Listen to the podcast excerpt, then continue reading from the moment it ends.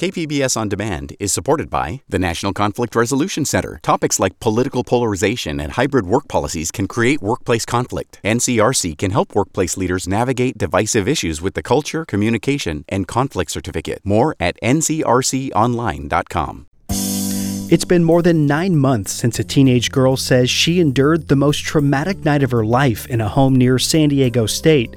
So, why is the university just now launching an investigation? And what does it say about the larger issue of alleged sexual violence in the college setting and how survivors are ultimately treated? Those are some of the questions we'll address this week. I'm Matt Hoffman, and you're listening to KPBS Roundtable.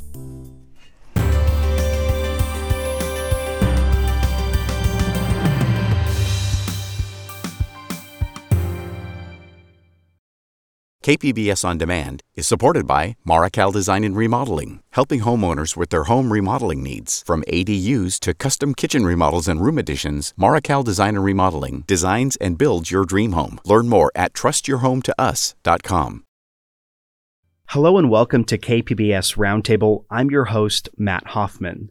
This week, we're focusing on the alleged rape of a 17 year old girl by members of the San Diego State football team.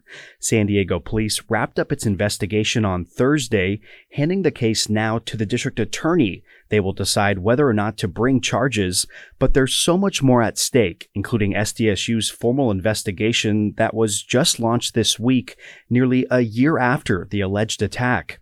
Joining us to talk about this and the broader issue of sexual violence in the university setting is Colleen Shalby. She broke this story back in June for the Los Angeles Times. Alexander Nguyen, he's covering the story for KPBS. And Amanda Christovich is here from Front Office Sports. She's reported on how the NCAA handles these types of cases. As we begin here, we should note first KPBS is affiliated with San Diego State University. Colleen, going to you first here, what can you tell us about how you were made aware of this story and how you, you know, ultimately pursued it? Sure. My colleague Robert Lopez and I had been investigating how California State University handles Title IX and sexual harassment cases for a few months at this point when we received a tip about a situation that had occurred at San Diego State. And we pursued it just as we would with any other type of story. Uh, we tried to understand what facts there were, what information existed. We filed public records requests with San Diego State University and San Diego Police to understand how they were communicating about the allegations at the time that they had allegedly occurred in October. And we also started to try to find people who had other information about what had transpired, what allegations they had heard about at the time and in the aftermath. And Colleen, we know that you, the LA Times, and some other outlets, they've spoken with the woman here. What does she say happened at that off campus party? So the young woman is now 18, and this occurred nine months ago. She said that she went to a Halloween party at a house off campus from San Diego State when she was 17 that she she and some friends had been drinking at the time. She met a student there who uh, gave her a drink and eventually led her to a bedroom where she said that some of his teammates were waiting. She believes that the assault took place over the course of an hour. Uh, she said that she was thrown down onto a bed and they took turns sexually assaulting her. She said that once the situation had ended and she as she she said it in her words stumbled out of the bedroom and found her friends. She told them that she'd been raped. Um, she went back to one of their apartments. She wanted to just sleep it off. And the next day she went to the police and filed the report and then underwent a rape exam at the children's hospital at the time her father spoke to me as well and he said that a few days after the party had occurred he went and shared the allegations that his daughter had shared with him with San Diego State University Police. And let's hear some of the woman's description of what happened. And a warning for our listeners it's graphic and disturbing. We are not naming her. Here's some of what she told our Alexander Nguyen earlier this week. My friends ended up getting separated from me, and some guy came up to me, handed me a drink. We were talking. They threw me down onto the bed, uh, face down and they took turns um, assaulting me from behind, um, other things in the mix, and Uh, I was bleeding everywhere. It was really aggressive. It wasn't, it, it was aggressive. It was um, really scary. Again, that's the alleged victim in this case, which is being investigated by San Diego police and San Diego State. Alexander, that was part of your interview earlier this week. Did she say why she's speaking out now? She didn't say it in, you know, express terms in exact words, but I get the feeling that she's doing now because she's frustrated that it took so long for San Diego police to uh, do something, and it took so long uh, for the university to acknowledge it happened and to finally start its own investigation. I think it's after the LA Times published its story that the university actually even mentioned anything happened and historically, we've seen how survivors they, they, can be hesitant to come forward because they don't know if they're going to be believed. That might not be as much as an issue in this case due to the photographs and other evidence, but generally, I want to ask you guys, what is it like for survivors who come forward? You know, that fear of being believed. And either of you guys can answer this if you have any thoughts here. Sure. I think it takes a great deal of courage for a survivor to come forward. And more often than not, the allegations that they are raising are typically true. Um, that is, you know, there are stats to back that up. So when I do hear from people who have shared some allegations, um, you know, I do typically believe what they are saying. Um, I think in this instance, she felt that for nine months, um, she was dealing with the consequences of these actions on her own, that she, the trauma of those, of the alleged rape was something that she was still processing and I think felt that something needed to be done. And she had recently become an adult. She was recently 18.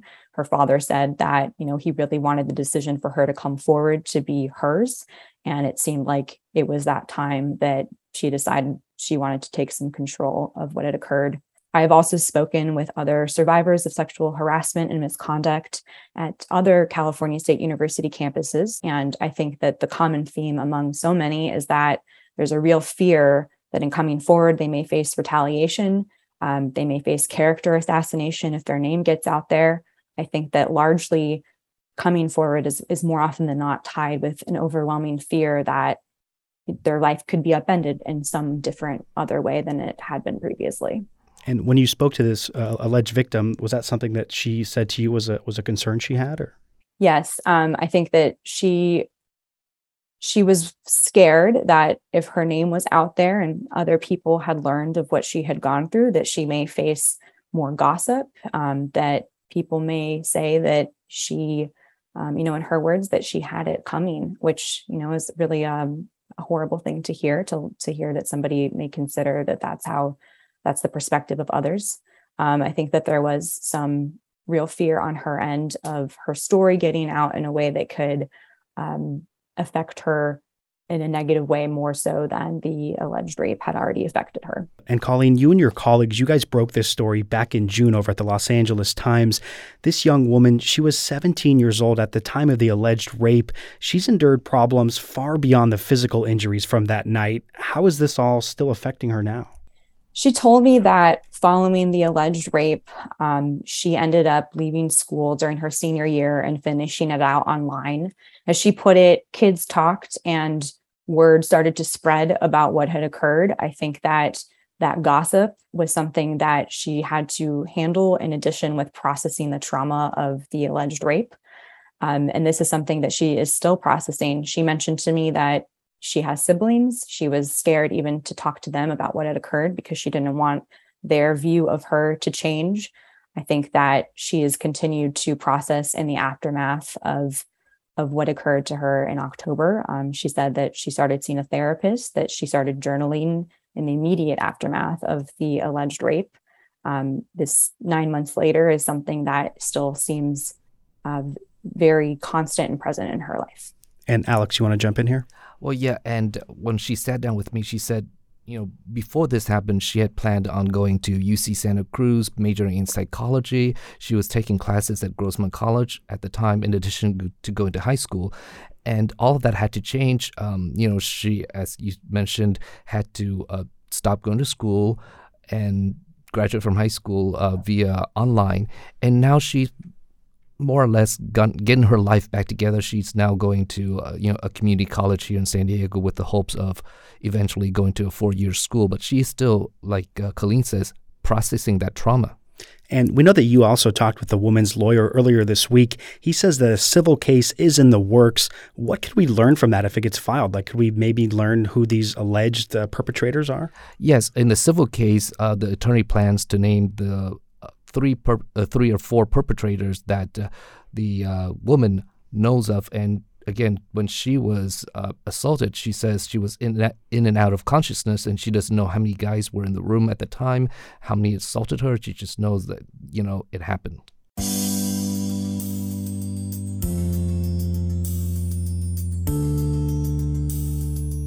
We're going to pause the conversation about San Diego State for just a few minutes and dive into the larger issue of sexual violence on college campuses, specifically the bureaucracy that can limit how it's dealt with. The number of universities that have experienced this is too long to list here. Amanda Christovich from Front Office Sports, she zeroed in on the situation at Baylor University in Texas. Amanda, welcome back to Roundtable. What can you tell us about the federal law that sort of dictates how colleges look into and ultimately address these alleged crimes and harassments. Is this something that's under the Title IX framework?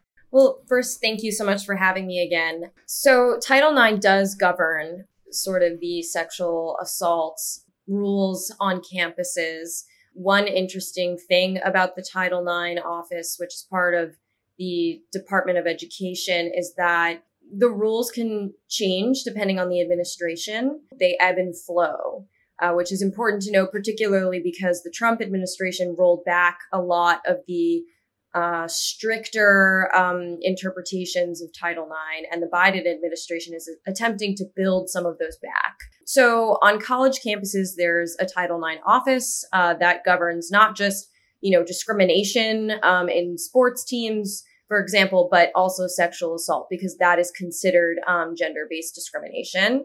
The way that it is adjudicated sort of depends uh, based on the school. But essentially, the people who could adjudicate would be the school itself, the Title IX office, obviously local law enforcement, um, and then potentially the Department of Education itself. And like in this SDSU allegation and the case at Baylor, sports and athletic departments, they're often connected directly or indirectly in these incidents.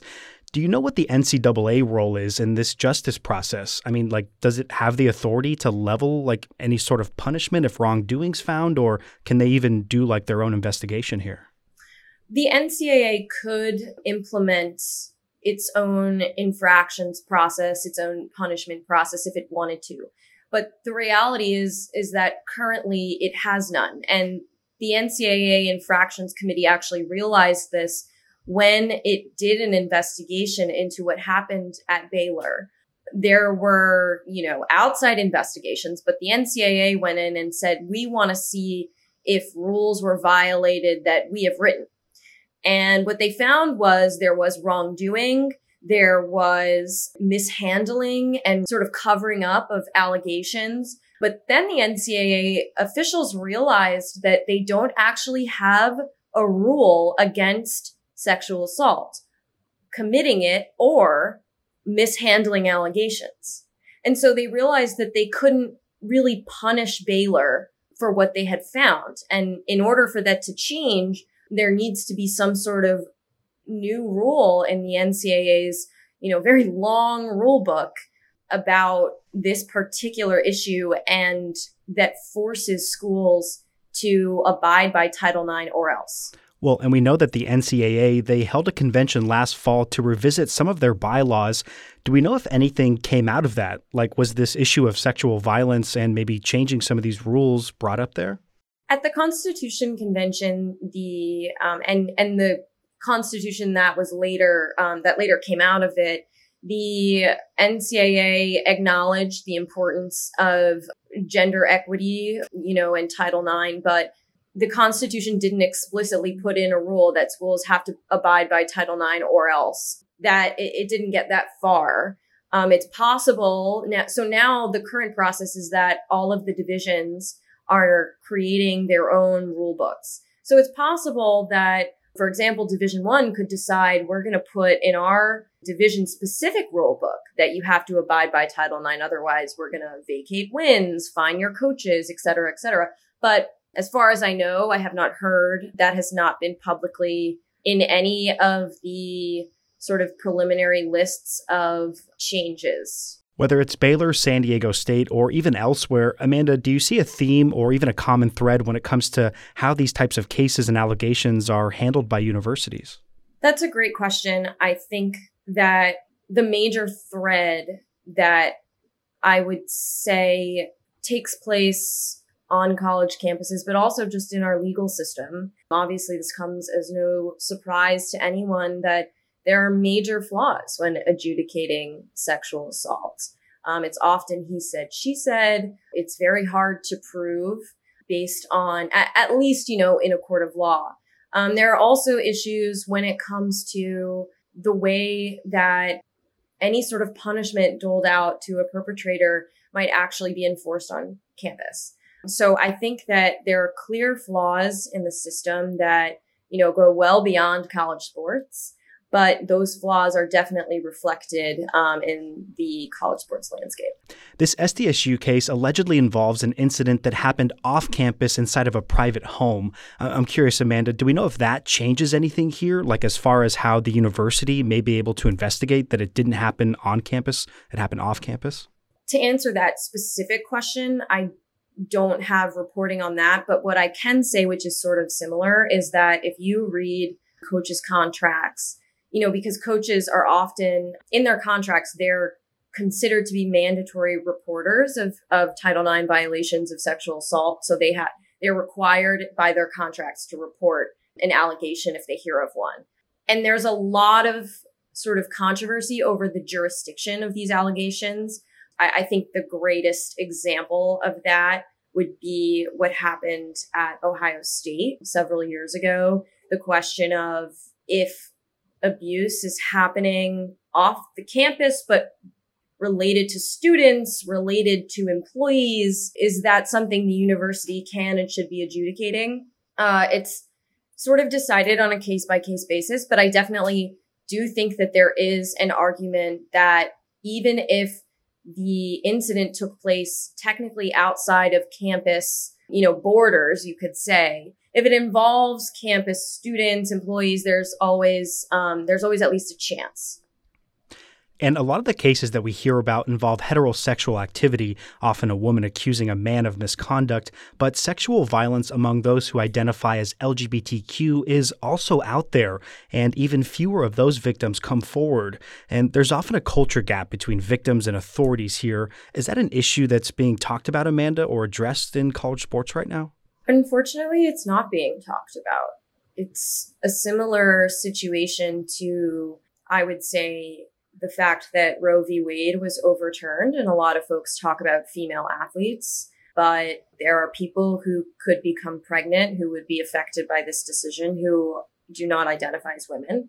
You know, that topic is, I would say, getting a little bit more, I guess, room in the headlines these days, but I think the question of sexual violence in the LGBTQ community, and particularly when that relates to college athletics, is really not in the conversation right now, unfortunately. That's Amanda Christovich, who covers this and so much more for Front Office Sports. They look at the intersection of sports and business. Amanda, thanks so much for your time today. Thanks again for having me.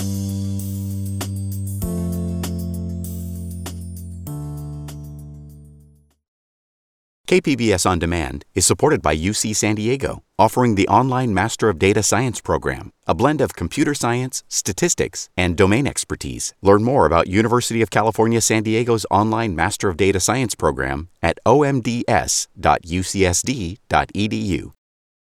Let's pick back up our conversation on the situation here in San Diego. We're here with Los Angeles Times reporter Colleen Shalby and KPBS reporter Alexander Nguyen. You know, as we move ahead to what happened this week, it started on Monday with an email from San Diego State President Adela de la Torre. Alex, what's significant about what she had to say? Well, the significant part is that the university has gotten the green light to start the Title IX investigation. Uh, and reading in between the lines, basically, what that tells me is that the San Diego Police Department has compiled enough evidence that they feel like the university could start its own investigation without jeopardizing the criminal investigation. So that's the uh, thing that jumped out at me. Four of the five accused here, as far as we know, are still on the Aztec football team. They have not been identified and they're presumably getting ready for the upcoming season. Football head coach Brady Hoke, he read a prepared statement at the start of a news conference at training camp on Tuesday. Here's some of what he had to say. And our hearts go out uh, truly to, to the victim. Um, being a father myself and joined by others on the staff, uh, we will not tolerate this type of alleged behavior within our football program. Um, SDPD has not yet confirmed names of suspects or any charges to SDSU in the case in which student athletes are uh, alleged to have been involved. We are committed to hold accountable students found to have violated the very university policies. Again, that was Aztecs head football coach Brady Hoke. And Alex, is there anything else that stands out to you, you know, maybe from what the coach said or didn't say? Well, what really stood out for me is that you know he prepared this statement. He says we are going to uh, co- cooperate and we're going to punish those who are responsible. But what he didn't say was what steps that he took since finding out about this incident to ensure that it won't happen again or that his players know that you know this is not okay. And i tried asking him that question and basically was uh, shut down by the uh, pio the public uh, the sports information person uh, conducting the interview at that time.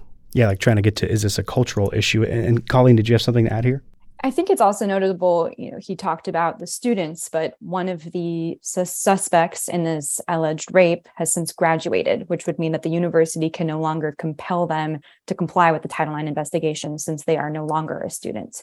And I do think that that's something worth noting and being aware of as the Title IX investigation from San Diego State um, starts or excuse me as, as, it launches. And Colleen, we know you kind of referenced this a little bit earlier. It seemed like there were other student athletes who had heard of or at least learned of these allegations and maybe even tried to speak up and report this violence. Do we know what happened there? There were at least two student athletes who reported through an anonymous portal within the student athlete community back in October, uh, sharing what they knew about the allegations of a rape involving football players. At the time, um, San Diego State said that San Diego police had told them that they had to hold off on pursuing its own Title IX investigation. So the student athletes who had complained, I think, presented the allegations that they had heard of, but nothing occurred in the aftermath. And seven months later, when Robert Lopez and I wrote about the story, the university had not launched a Title IX investigation and it had not notified students of the allegations or of any sort of possible danger. San Diego State, they've launched a website and it details what's going on in this case with the latest up to date information. But, Alex, in your talks with the young woman's lawyer, he says that SDSU is skirting its responsibility, full stop. What does he mean by that, and what does he want to see done that's maybe not happening? Well, what he means by that is that when the players uh, made that anonymous uh, report, the university should have done something, even announcing that there was a uh, allegation of sexual assault off campus and here are ways you can protect yourself and here are you know ways that the university can support um, sexual assault survivors. Yet the university stayed silent and of course the explanation is that they were asked by san diego pd not to pursue the case. But he says even so a general notice to send out to the campus saying, you know, there was allegations of sexual assault, but if you are assaulted, here's what you can do, and here's how the university can help. Yeah, it's got to make you wonder if she was a San Diego State student, if they would have changed any way that they've been responding. Bringing back in Colleen Shalby from the Los Angeles Times, we know that you broke this story. This is a final question to you before we wrap up here with Alex. If you hadn't have done this story, if the student hadn't have come forward, do you think we'd be here talking about this, or do you think SDSU would have launched an investigation? It's really difficult to say. I think that I had heard similarly from Title IX experts that I spoke with that it's not uncommon for a campus to delay in launching an investigation at the request of police, but to go for the duration of an entire academic year without doing an investigation or without notifying students in some capacity to a, a lingering danger or a possible risk is something that they found quite troubling. So, because when our story broke, it had been after the school year was over, it wasn't apparent to us at that time that there were moves to take action. Uh, perhaps things would have played out in a similar way had the police ended up uh, giving the green light for the university to go ahead with the Title IX investigation when it did, but it's really unclear what would have taken place had this not come out within the media. Alex, and, go ahead. And I want to add that the uh, woman, she says, you know, it's hard not to think of conspiracy theories, if you will, because the football program last year did phenomenal. They were 12 and 2 and ended up going to the um, Frisco Bowl. And so she, she says maybe the university was protecting its star players who, you know, are in, in the football program, which of course generated a lot of money for the university. So it's kind of hard not to think of it in those terms. And Alex, quickly as we wrap up here, do we know what's coming next? Any timeline on when another move could be here? Well, the Title IX investigation typically takes about 60 to 90 days, but it could take longer depends, depending on the circumstances. Again, one of the suspects has since graduated, so it ties the university hands a, l- a little bit in that term, so it could take a little bit longer than the typical 60 to 90 days for the Title IX investigation. There is help for survivors of sexual assault. The RAINN hotline is 1 800 656 4673. Also, the National Sexual Violence Resource Center can be found at nsvrc.org. That ends our discussion this week. We want to thank our guests Colleen Shalby from the Los Angeles Times, Alexander Nguyen from KPBS News, and Amanda Christovich from Front Office Sports. You can listen to KPBS Roundtable as a podcast anytime. Thanks so much for being here with us. I'm Matt Hoffman. We'll be back with you all next week. KPBS On Demand is supported by the Museum of Contemporary Art San Diego, offering visitors to the La Jolla campus special exhibitions, collection galleries, coastal vistas, seaside dining, and more. MCASD.org.